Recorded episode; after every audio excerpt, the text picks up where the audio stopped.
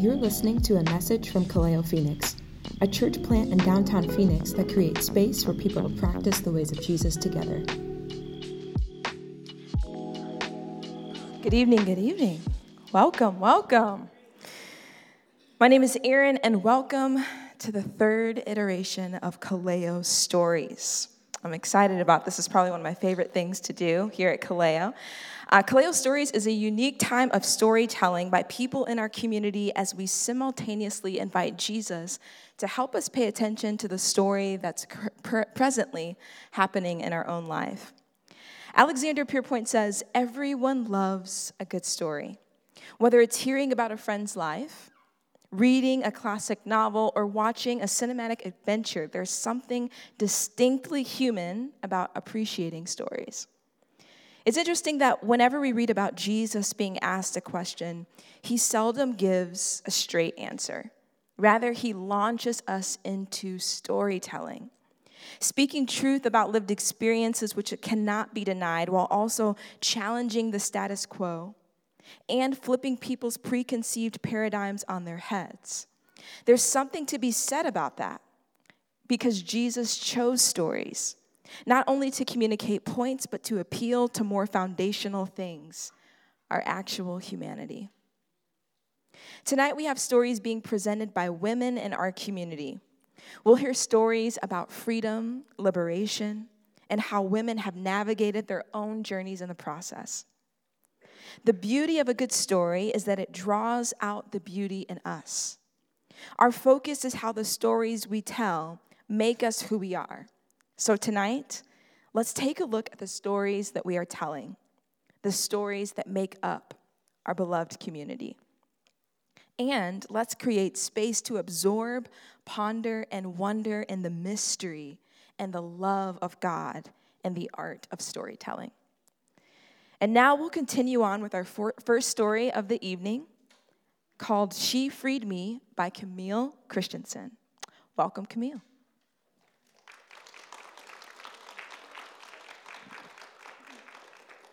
Thank you.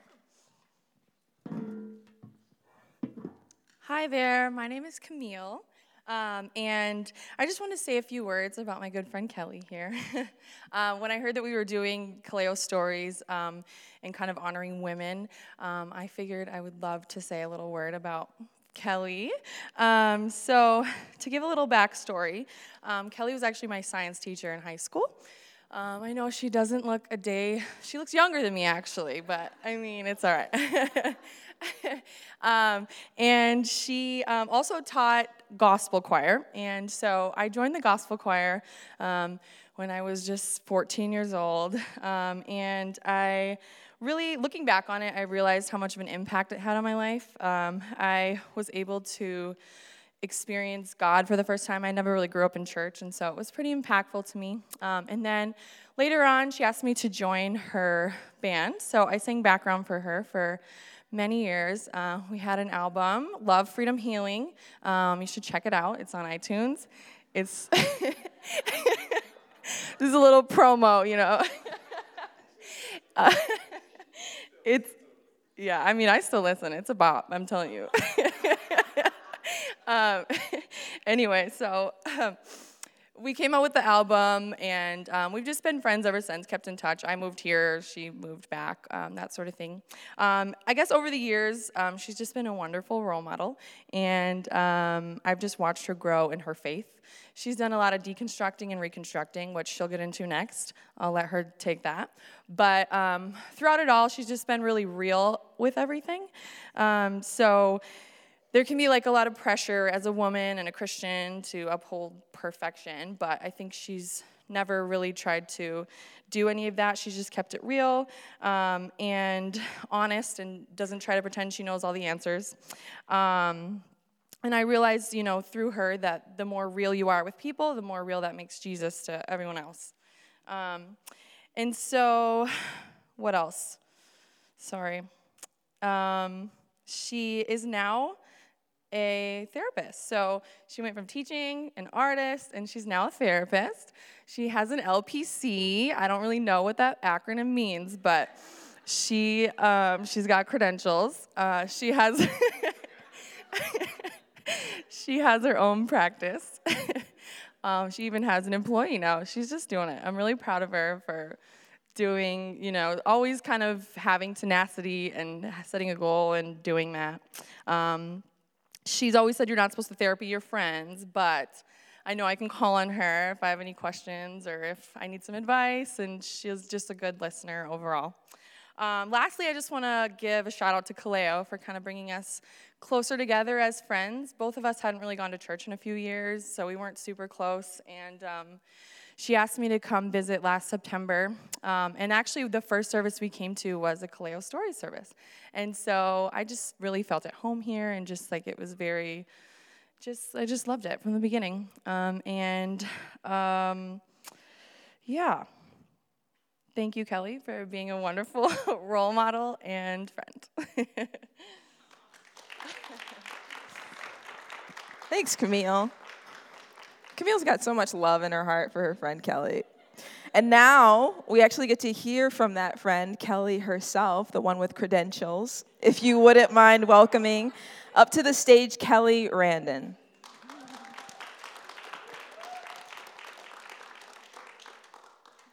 I got mad credentials. Um, bear with me one second. I've never used a laptop on top of a music stand. So, oh, okay. That's probably smart. Okay. All that education, right? Okay, here we go. oh, okay. Smart, brilliant. Okay.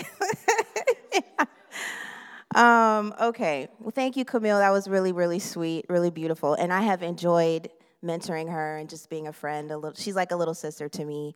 Um, so that that was really touching. Um, so my story is called There Must Be More Than This. And it's a story about my own liberation, my own journey. Um, and so hopefully it inspires or connects with some of you tonight. Um, part one. So there's four parts to it, and part one is my childhood. I believe my story of liberation is layered, much like an onion. And I think in each layer is both an element of freedom and healing. And when I say healing, I mean that deep inner work. Because at least for me, I don't know about you all, but I don't think I could have true freedom without doing the healing part as well. I believe my story begins with someone else laying down at least part of their freedom for mine, and that person was my grandmother. I was born to two parents who both lived still at home with their parents, being that they were only 19 and 21 at the time. My parents had been dating, but definitely had not planned me. so I started to arrive on Super Bowl Sunday, 1981, and came into Earth the next day. My mother's parents, who are white and very strict Catholic, had been persuading my mother to give me up for adoption to a Catholic adoption agency because my parents weren't married, and they had a strict rule about that. My father, whose parents are black Pentecostal, said otherwise. And so the story goes my father called my grandmother the day I was born, scared that they were going to take me away. So my grandmother tells my dad, Don't sign anything, I'm coming up there.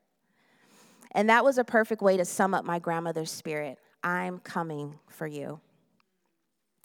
So my grandmother arrives, takes all of us home, saves the day, and continues to help raise me amongst a myriad of aunts, uncles, and cousins who live close by and whom I adore to this day. My grandmother and grandfather chose to help raise me, even though they were older, retired, and probably tired of kids, having had seven of their own. And I could not be more grateful for the sacrifices of their freedom that they made for me. As I said, I was raised in a very black, very Pentecostal home. For us, this meant going to church a few times a week, plus choir rehearsal. Also, my grandmother started cooking meals for the homeless at church every Saturday, which I sometimes tagged along for. My church community was everything. It's where I learned basic Bible stories, morality, how to sit and be quiet, and how to really, really sing for real.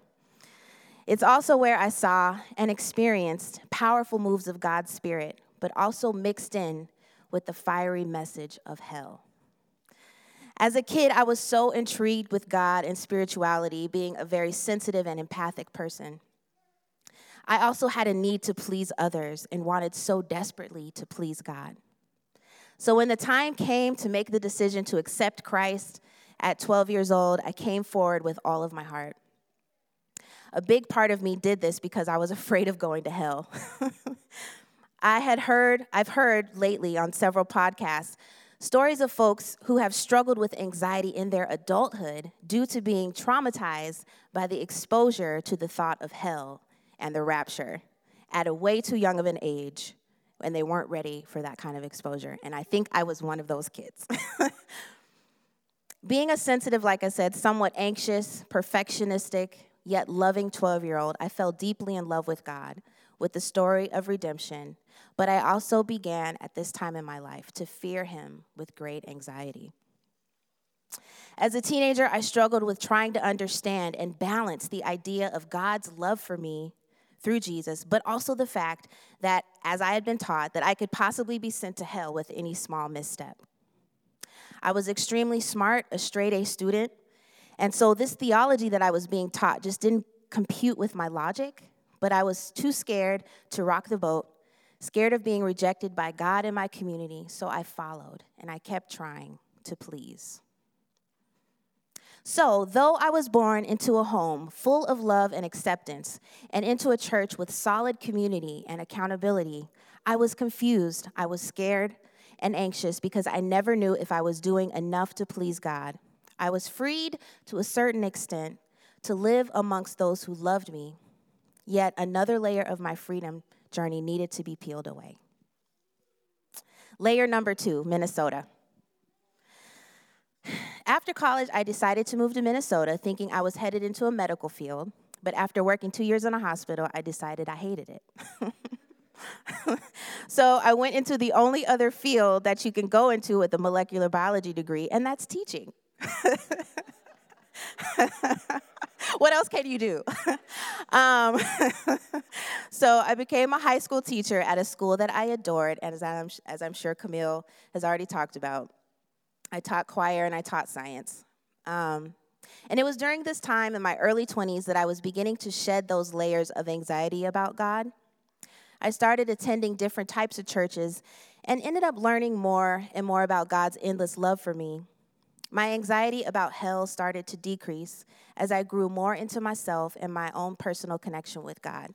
Because life at 25 will make you pray really hard and get close to God, especially when you're still trying to find yourself, you're trying to find your career, and you're trying to find your possible mate. As I branched out into my own music and my own ideas about God and ministry, I also started attending white evangelical churches. And here's where it gets interesting. At the time, I was completely oblivious to the undercurrents of white supremacy embedded into a lot of the messages I was hearing, especially in regards to faith and prosperity. In many of these churches, I was taught that God wanted me to prosper or to have money, that America was founded by godly men and women, and that prosperity was also my destiny. So, in the words of Jada Pinkett Smith, I became entangled with such, get it? See what I did there? Um, entangled with such theology, thinking that if I prayed hard enough, God would move. If I said confessions two times a day, God would be inclined to fulfill those confessions. The more I prayed, it seemed the more confused I became because my desires, my prayers, quite frankly, were not being answered. I had not met the husband of my dreams. I had not become wealthy. I had not found my dream career, and I was not a famous singer. Okay? all these were all my confessions to God, right? but because I have my grandmother's fighting spirit, I kept going. I kept believing, kept confessing until I started realizing my own mental health was taking a toll. At the time, I didn't have words for how I was feeling. Words like depression and burnout weren't part of my vocabulary yet. All I knew is that I wasn't supposed to be this sad. I wasn't supposed to be tired. I wasn't supposed to question God, and I was supposed to keep the faith. So I did. So even though I was less afraid of hell and I was understanding more about God's love, I was also burdened with feeling like I wasn't believing hard enough to see God's promises fulfilled in my life. So another layer needed to be peeled away. I started my counseling degree in 2013, but was still living in this cloudiness of religion, trying so hard to make sense of it all. At the end of 2014, my grandmother passed away, and having no family in Minnesota, being at a dead end job, I decided to move back home here to Phoenix. Back to the beginning, the place where I was brought home from the hospital, the very same home where I was raised. I stayed at home for a couple of years with my aunt who had taken over the house, finishing up my graduate degree and working. Again, started attending a white evangelical church, which I will keep nameless here. Um, but was, it was also masked as a place of diversity, keyword masked. Little did I realize at the time that most of the church's diversity could be found in the music department. Donald knows what I'm talking about. Um, there was little diversity in the church's leadership, but I dove in face first because of the emotional needs it was meeting for me at the time. Worship made me cry. It made me feel some type of relief from my own emotional challenges and feel connected to God. I also started meeting people who I enjoyed hanging out with. So for a time, I was somewhat happy, still unfulfilled, still questioning a lot of the theology at my core, but way too afraid to begin considering letting those questions come to the surface. And then Trump runs for president. dun, dun, dun. Um, yeah. Suddenly, my church became a political hot zone. the Arizona Republican Party held a convention there. My white evangelical pastor, who claimed to be an ally for people of color, began subtly praising Trump and his ideals from the pulpit. Simultaneously, I was feeling burnt out as a worship leader, watching the band get paid and the singers having to prove that they were faithful enough to get on the payroll. It wasn't about the money to me, but it was about fairness and it was about justice. It was about me not feeling like I was being used or being tokenized to keep up a diversity quota. I was so burnt out and heavy and sad. I dove into worship again as an almost unhealthy coping mechanism, like a drug to help me stay afloat. Slowly, I started to realize how unhealthy I felt and how my emotional health was so connected to my church, and how my blackness had been often ignored, and how the needs of my people were so often minimized from leadership. So I left.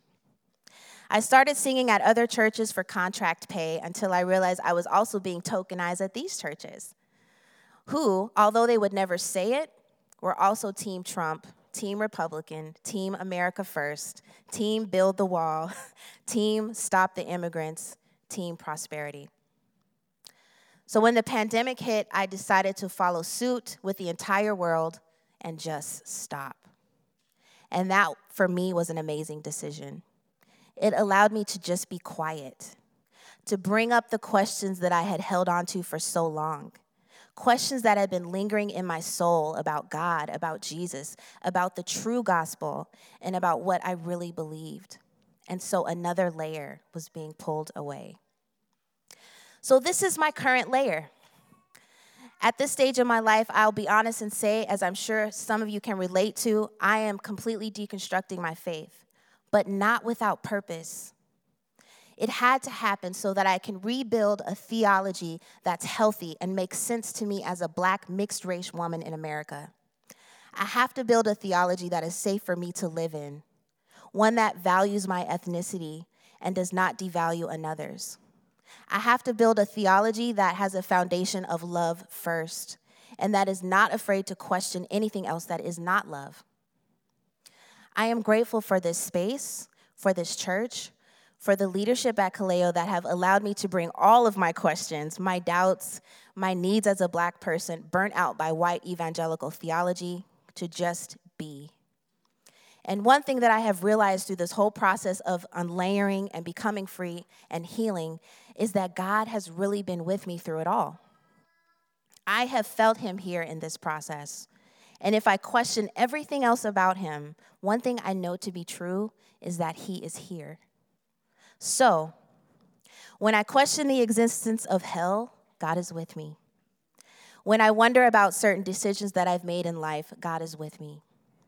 When I question whether or not God resides in white evangelical systems, God is with me. When I wonder what is literal in the Bible and what is not, God is with me. When worship music doesn't cut it for me anymore and I decide to boycott Hillsong, God is with me. I mean, let's keep it real. um, that's where I'm at. when I wonder if my singleness comes from me spending most of my young adulthood in white systems, God is with me. When confusion seems to get the best of me, I always feel that I am not lost, I am still found, and that God is with me. Through every layer, whether it's painful or not, God has and truly is still with me. And that's my story of freedom.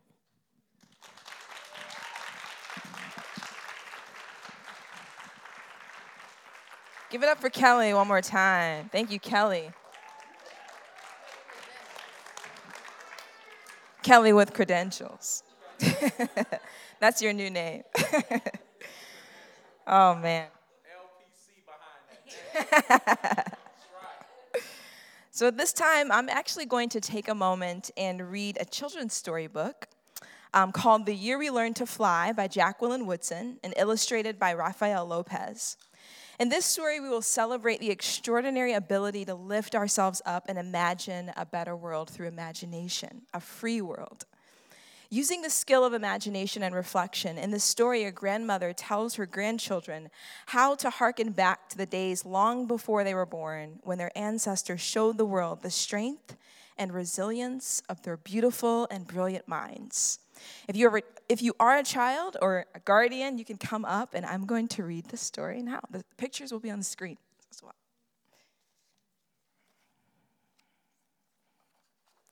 This is kind of fun. Hi. the year we learned to fly. That was the year we learned to fly. That was the spring when the rain seemed like it would never stop and the thunder boomed so hard we weren't allowed to go outside. Use those beautiful and brilliant minds of yours, my grandmother said. Lift your arms, close your eyes, take a deep breath, and believe in a thing. Somebody somewhere at some point was just as bored as you are now. So my brother and I closed our eyes, and for a few minutes that first day, we weren't stuck in our apartment anymore. We were flying over the city we'd known our whole lives, but it was suddenly different, exploding with every kind of flower we'd ever dreamed of growing. That was the summer we learned to fly, when my brother and I couldn't stop fussing with each other over whose turn it was to wash the windows, to feed the dog, to clean the kitchen. So we fought and frowned and made silent promises to never speak to each other ever again. Have you ever done that? My grandmother said, Lift your arms, close your eyes, and take a deep breath. And stop being so mean about everything. Somebody somewhere at some point was just as mad as you are now. So we did. And as the soft wind took us out over the city and past the windows of kids who hadn't yet learned to fly, my brother and I reached for each other's hand, flying and diving and laughing and leaving all our mad far behind us. That was the autumn our rooms felt too big and lonely, with only us in them, and the darkness coming on so fast. But while we hugged ourselves against the too quiet of it all, we remembered that we didn't have to be stuck anywhere anymore.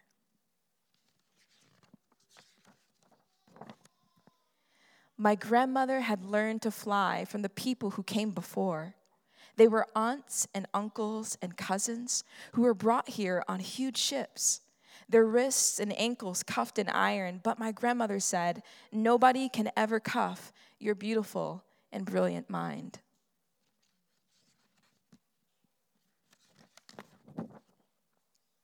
So our people learned to fly, she said. They dreamed of a thing and made it happen, closed their eyes and flew away home. Lift your arms, my grandmother said. Close your eyes and remember somebody, somewhere, at some point had to figure out they could fly.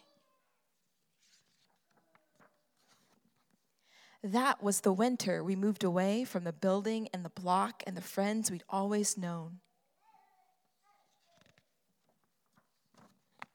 To a street where their ki- kids looked at us funny and didn't even answer when we asked them if they wanted to play. It's okay, I said to my brother. Somebody somewhere at some point had to figure out that they were ready for any new thing coming their way. So, like the people who came before us, we lifted our arms even higher, closed our eyes even tighter, breathed in even deeper, and flew the way we always known how to free as the aunties and uncles and cousins who'd come before us, free as our own beautiful and brilliant minds. For a long time, the kids on the ground watched us. Then, one by one, they lifted their arms. One by one, they too learned to fly. That's it. Thank you for joining us. All right. Well, this time we're going to take a five minute intermission, play a little bit of music, get you guys up. You can go to the bathroom. You can talk to some of the storytellers. You can talk amongst yourselves about the way the stories have impacted you. And we'll be back in five minutes.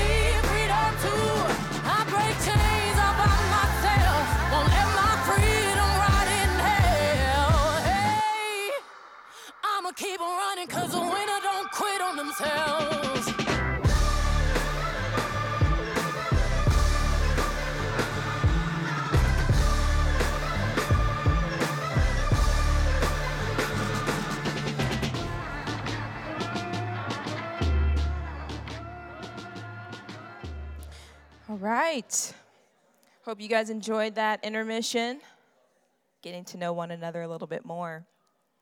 Well, our next story of the evening is called The Freedom of Being by J.J. Spritzer. Did I say your last name right? Spritzer? Spritzer. Spritzer.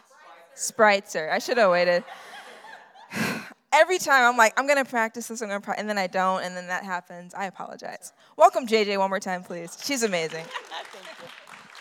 Um, before I get started, Kelly, I am you. You are me. I promise you guys, when you hear my story, literally, I'm sitting back there going, No, she didn't just say that. that Lord, why did she just say that? I, ooh. Just confirmation. Oh, but this is what I'll say. This is coming from my Pentecostal background. Somebody in here needs to hear it again because you didn't get it the first time. So I'm going I'm to repeat it. Because if you've never read the Bible, it says it once, twice, three times, and watch out. All right, I am JJ. I am a recovering good church girl. Do I have any fellow church kids in here tonight? I'm to put you to the test. God is good. There we go. It's church. We in church. I'd like to start with how I became a good church girl. I went to an elementary school in San Fernando Valley. That's the LA area for those who are not familiar with California. Uh, my crew in school, we had one Catholic, one Jewish, one Hindu, one, oh no, we don't go to church, and one me, Pentecostal Christian Assemblies of God. And we didn't think anything of it. And surprisingly, neither did our parents. We had sleepovers together, we went to birthday parties together, we even celebrated religious holidays with them. Our parents didn't care. My good church girl, though, started when my parents married and we moved to the Bible Belt, Missouri. Some of it like to call it the buckle of the Bible Belt. There, I experienced for the first time that you are either Christian or you're going to hell. But um, yeah, it was it was different for me. It was very different. All the families in the neighborhood went to church, not the same church, but everybody went to church, or at least they said they did. It was what I like to call the hellfire and brimstone era in the history of church. um, the only time grace was really talked about was when we sang Amazing Grace uh, during the altar call for all the heathens to come up and be saved. Uh, I probably heard more about hell than I did heaven. And we sang the Winans tomorrow. Okay, so I, uh, uh, tomorrow, who promised you tomorrow? Better choose the Lord today. For tomorrow very well might be too late. Yeah, we sang that for our Christmas pageant. Nothing says happy holidays like don't be late. oh, but the Sunday school anthem. This is how they taught us memory verses. Revelations, Revelations 21 8, 21 8. Liars go to hell, liars go to hell. Burn, burn, burn, burn, burn, burn. I'm not kidding. I'm not literally. So, you know, when I was a kid, every time they said, Do you want Jesus? I needed to make sure, yes. Not sure I got him. I'm pretty sure I lied to my mom about something. We got saved every week. But I was blessed that at home it was all about Jesus and his power, not fear and damnation. So my good church girl journey began with fear and trembling. I memorized my memory verses. I went to church every Sunday. I read my Bible every night. My shorts were never too short. Makeup and nails either never or just very plain. Got good grades, did my homework, smile always. The journey had nothing to do with Jesus, but all about escaping hell, and if I'm really honest, being accepted by others and my community. I wasn't a difficult kid. I pretty much did what I was told. What my parents told me was good, what the church told me was good, what society told me was good. Graduated high school early, went to college, got a career that paid me very well. In society's eyes, it appeared I was living the good life. I was an on air personality for a radio station. And I went to all the concerts. They sent me on trips to award shows. I interviewed tons of celebrities, some who are still celebrities and now make me a cool mom when I show my kids the pictures of like me and Beyonce. One year, Usher sang me happy birthday. Right? I know, like, like all the ladies, like, ooh, Usher, Usher. Yep, ladies, Usher. He even signed the microphone that he sang it to me with. I know, I was living the life, wasn't I? I was living the life. And it was about that time that I said to myself, hmm, this is it. This is it. I did all I was supposed to do, and this is it. The society standards were hollow, the church rules were exhausting. And here I was, according to society, living the good life. But both church and society standards were unfulfilling and left me tired and empty. Still doing what I always did, though. I went to church one Sunday and I heard something I had never heard before. Now, it was Missionary Sunday, so us church kids can already close our eyes and visualize what that looks like, right? Sanctuaries decorated with all the flags from the different countries. And a missionary comes up and speaks about doing God's work in whichever country with whatever people group it is, but never the USA. They throw out baptism numbers, conversion numbers, and then ask for support. This time was different, though.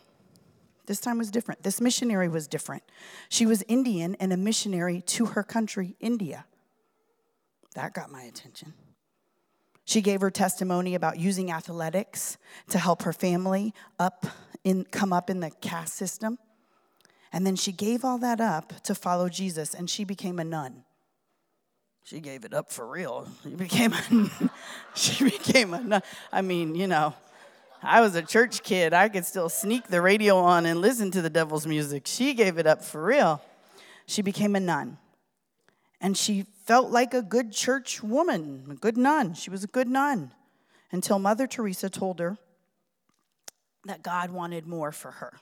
Not once, but three times.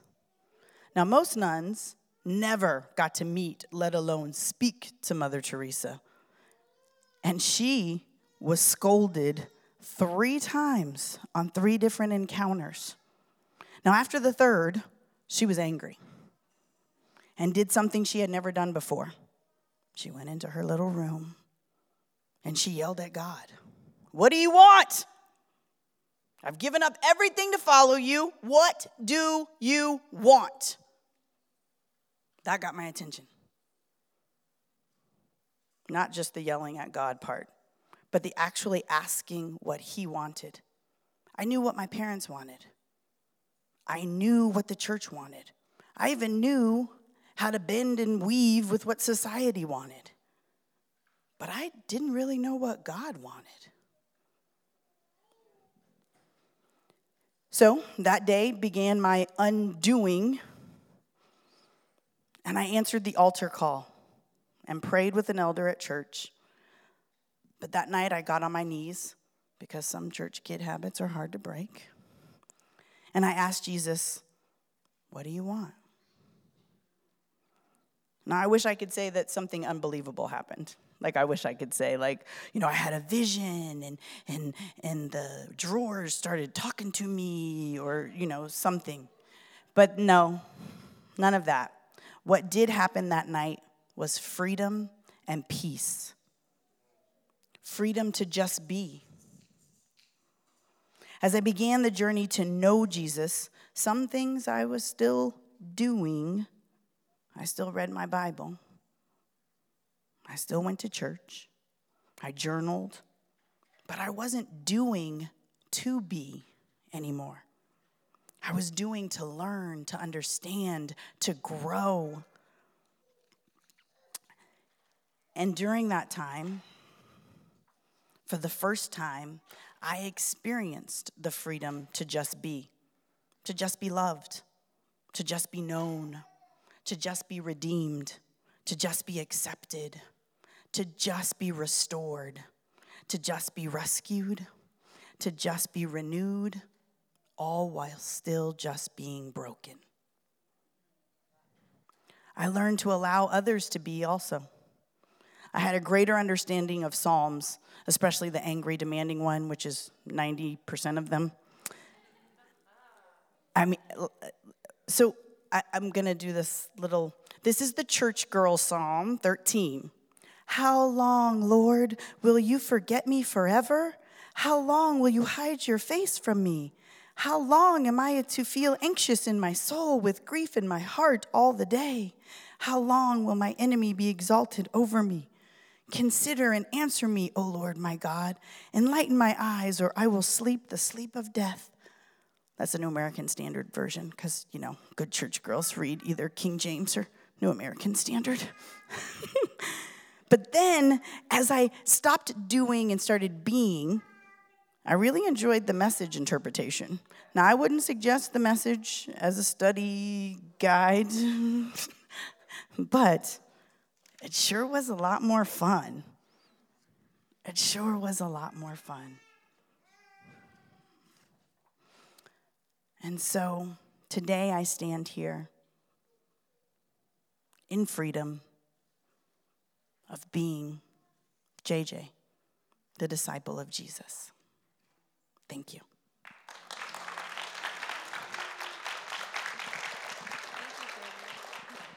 Thank you so much, JJ. That's awesome. And now, our last story of the evening um, is Bree Chi. But before I bring her up, she's a guest in our community tonight, in this space tonight. Uh, just to let you know, my first encounter with her. Um, way back when my old roommate Raven Short, if some of you guys remember her, um, before she went to Texas, Emma Totalo hosted a dinner for Raven, um, and Bree is a, one of the roommates, so she was also there. And so I got a chance to share a table with her and to experience her presence. And I don't know a whole lot about her story, but I've always been told that she has an amazing story. And so I wanted to um, invite her here tonight. And so tonight she's sharing a story called Freedom to a New Life by Bree Chi. Would you welcome Bree to the stage?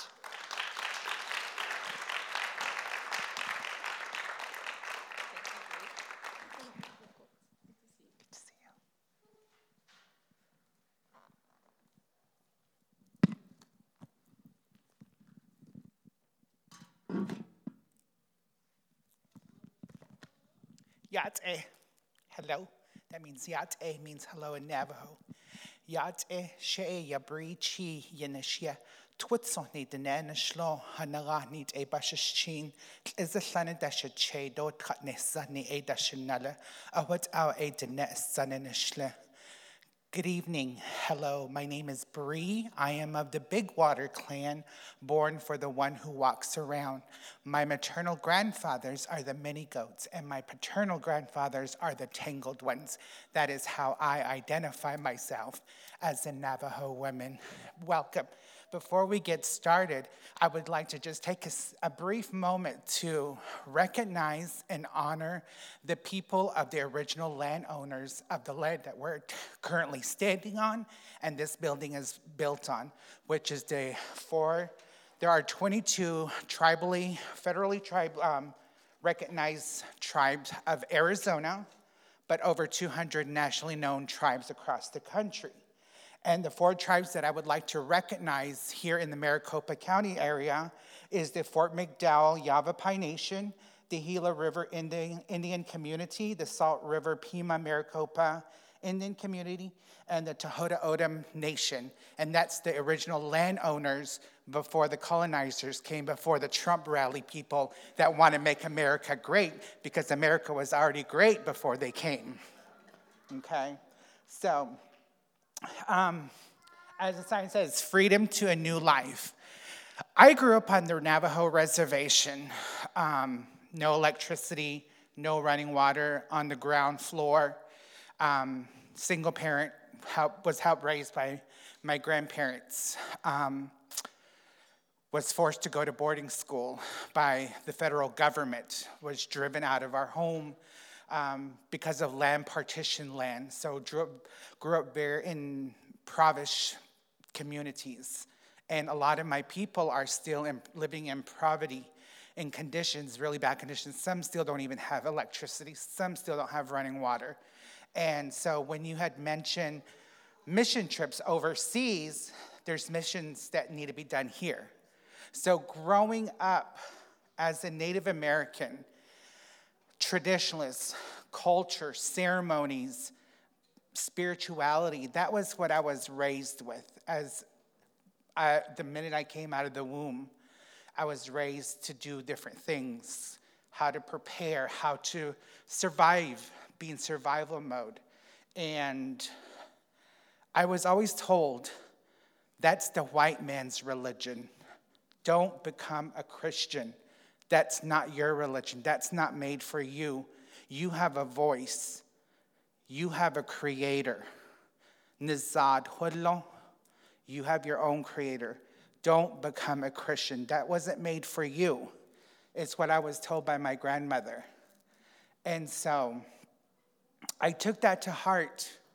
I took that to heart. And through all of my life, up until I was 17, I lost my mom to a car accident. And my life changed. Dropped out of high school and didn't know what to do. My world went upside down. And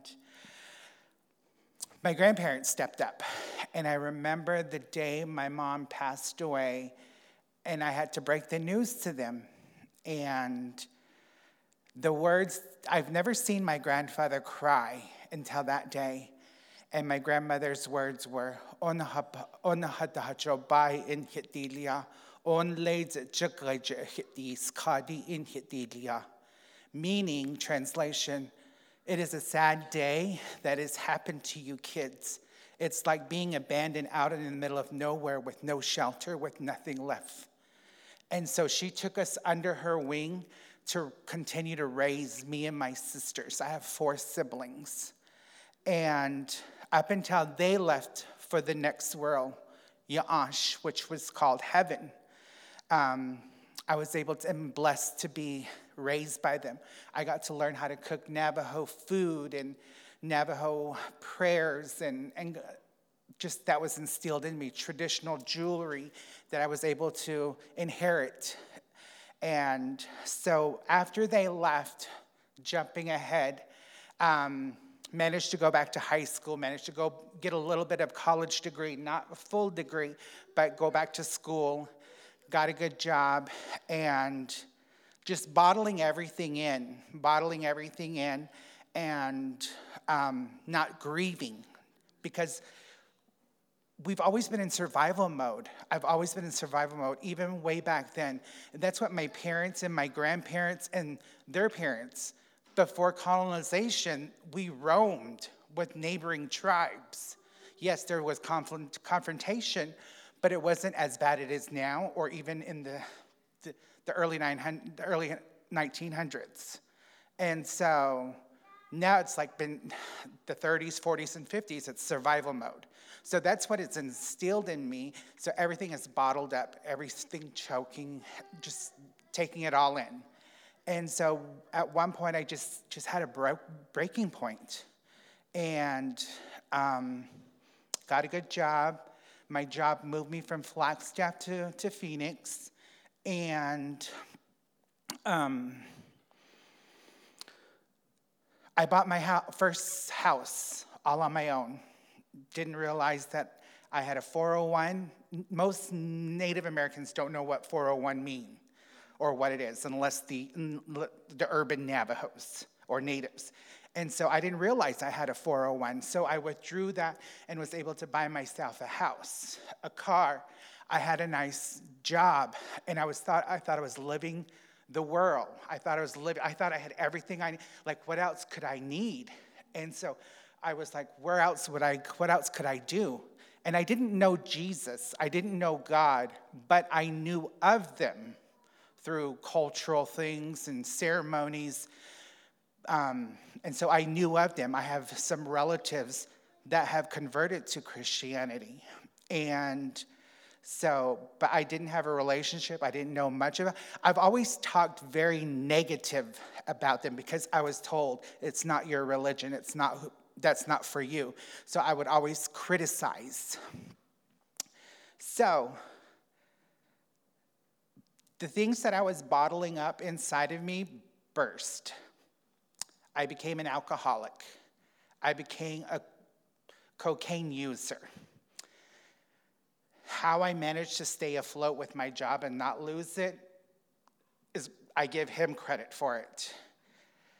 I may have lost my home and I've lost some material things, but I still have my life. And I got a, because of the, the way I chose to live that short period of my life, I ended up in the hospital with a heart attack. And the last thing I remember was getting to the ER and the nurse telling my sister she's having an active heart attack, we have to take her back. And the bed just falling back, and all I could see was the light and just going one right after another. That was the last thing I remember. I woke up a day later in the ICU with a neck brace, like a suit, and I couldn't move apparently for 24 hours because I just had surgery. And so I made it through. And so two nights later, and mind you, I'm still high on cocaine and I'm still a little drunk and all of this has happened. So the doctor comes in, gives me the whole spiel like, you need to quit drinking, you need to quit doing drugs, blah, blah, blah. And so I'm hallucinating and I'm detoxing at the same time. And they're still giving me morphine and medication, so it's like all intertwined. So I see my mom, I see my grandmother, my grandfather, aunts, uncles, cousins that have gone before me, my great great grandmother. I can see them, visualizing them, and they're telling me, Come on, let's go, let's go. And you know, you know how most horror movies, and I don't know if you guys have seen the movie, The Hills Have Eyes. So I could, like, their, their faces would, would be normal like ours, and it would just turn to that deformed. And, and so, um, as they were getting closer, that's what that's their faces would turn that way. And so I was I would scream and yell, and the nurses would come in. And so I was going through that process, and I'm like praying to in my native tongue, praying to our holy ones, our holy people. We're praying to the sacred mountains, praying to the seasons, praying to um, our animals, praying to nature um, to help me to, to get better. And it wasn't working. And I'm like, what is going on? And then somewhere, somehow, God popped in my mind. And I was just like, okay, if you are real and they say you are, help me help me, get me out of here, get me out of here. And somebody from the door, the hospital, the room, into my room appeared in white, literally, and gave me a vision and said, Let's go. And so we walked out into the hall, and I can hear music and you know how when you go to a funeral, they have that soft music playing. And I can see people seated. I can see my sister, my nieces, And people are coming in and they're saying, Oh, we're going to miss her. She was a wonderful person. And um, they were there for my funeral. And so we walk closer, and I see myself in a casket. I see myself laying there. And I see my family, my friends, people that I have met throughout my whole life there and crying and celebrating. And I'm like, I'm right here. Can't you see me? I'm right here. I'm not gone yet. I'm still right here. But they couldn't see me or hear me because it was a vision. And so then we got back into my room, and in front of me, he laid out the alcohol, drugs, bar, party life, bad things. And on this side was like the green pasture, beautiful flowers, a good life. And he's like, okay, Bree, the choice is yours. What do you choose?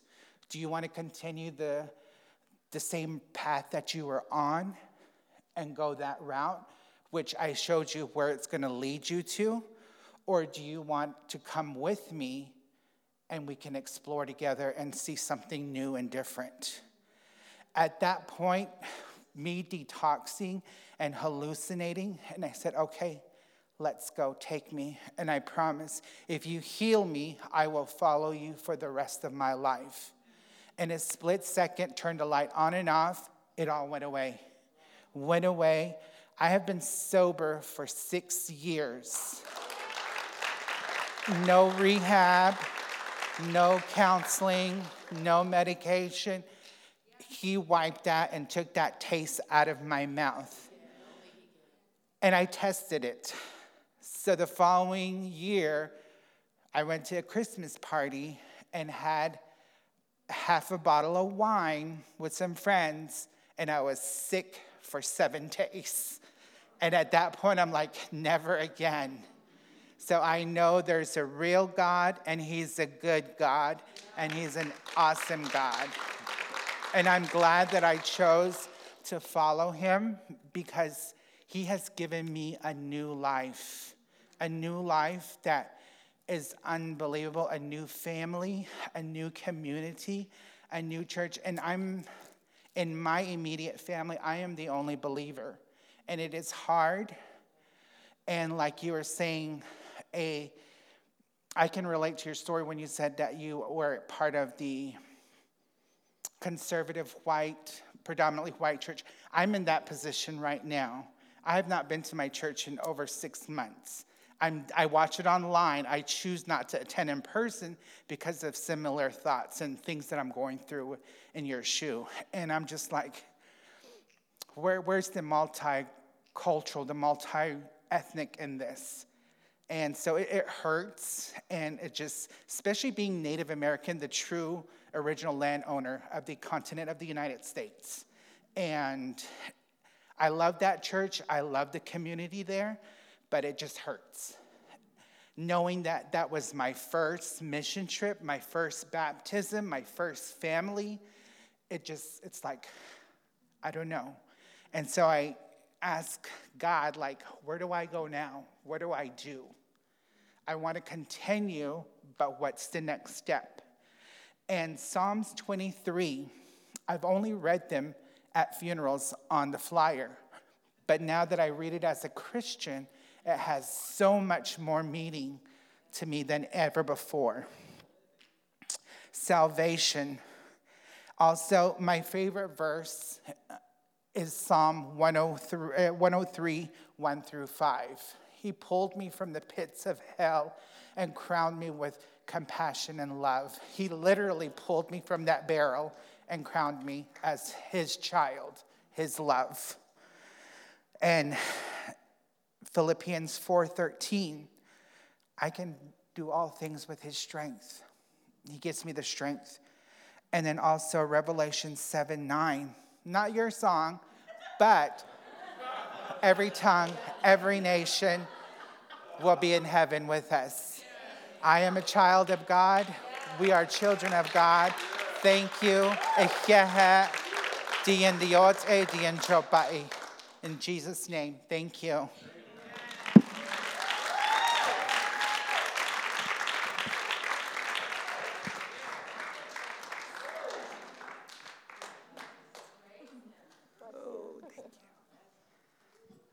All right. Thank you so much, Bree. Wow.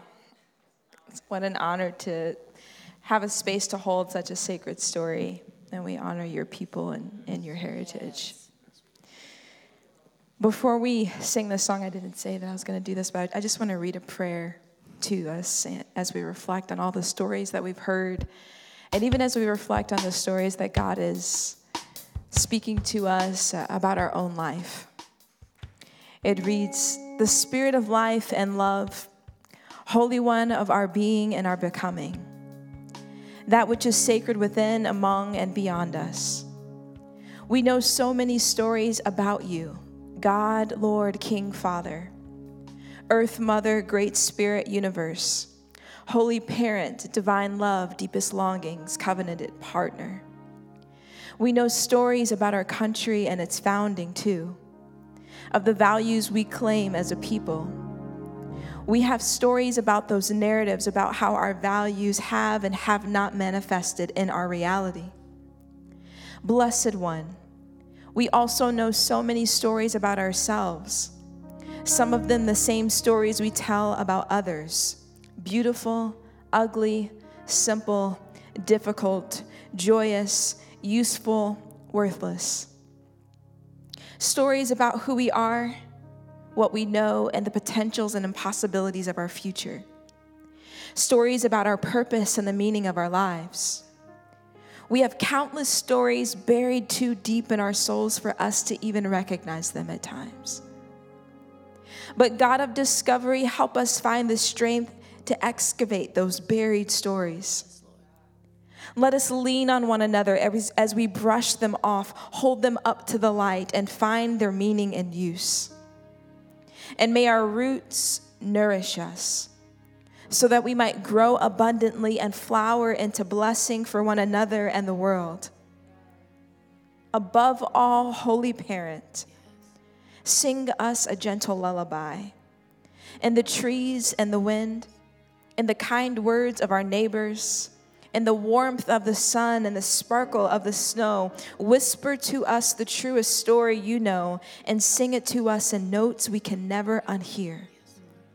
Remind us every day, every moment, that we are beloved, beloved, beloved. Amen. For more resources or information about Kaleo, please visit our website at kaleophx.com or follow us on social media. If this episode has been helpful to you, let us know or share it with someone you know.